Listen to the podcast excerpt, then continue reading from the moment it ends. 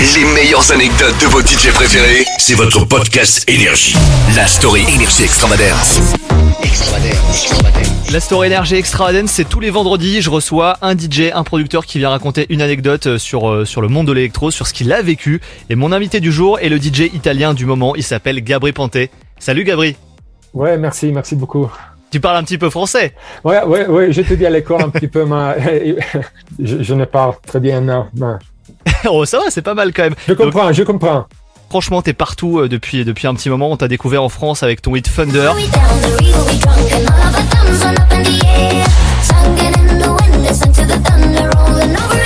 Et ce qu'on sait pas forcément, c'est que Gabri Panté, euh, tu es à l'origine en fait du groupe FL65 avec le I'm Blue.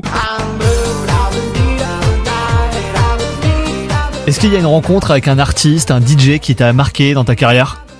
Well, I, I, I, I can remember the first time I met. Well, well this is funny.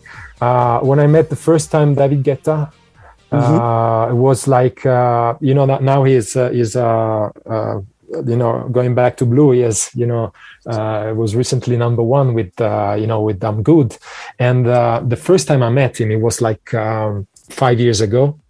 Uh, uh, I met him, you know, before uh, I went to see one of his uh, shows in Italy, and uh, before the show, we had, you know, a chance to um, uh, to talk a little bit in the in the backstage, in the dress, in, in you know, in the, in the dressing room, and and he said, "Oh, you're the guy who made Blue.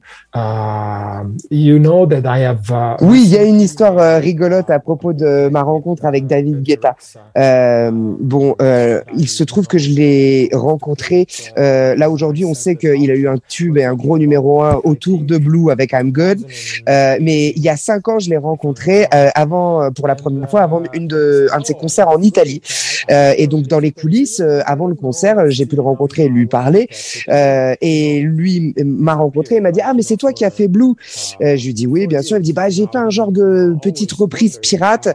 On doit être en 2018 à ce moment-là avec votre chanson. Et je lui ai dit oh c'est vrai vous allez le, le sortir.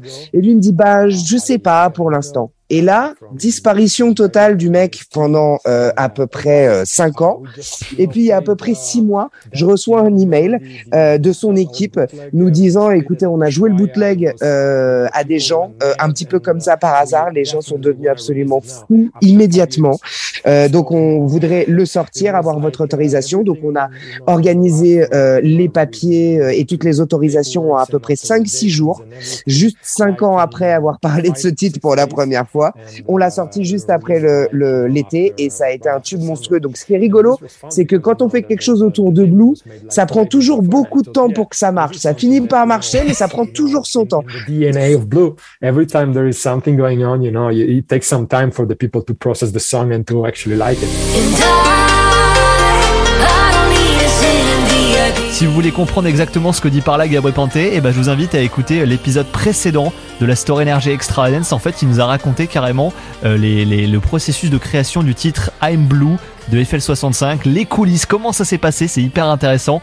Euh, voilà, merci Gabri Panté pour cette Story Energy Extra Dance. Thank you, thank you. Les meilleures anecdotes de vos DJ préférés, c'est votre podcast Énergie. La story Énergie Extravagance.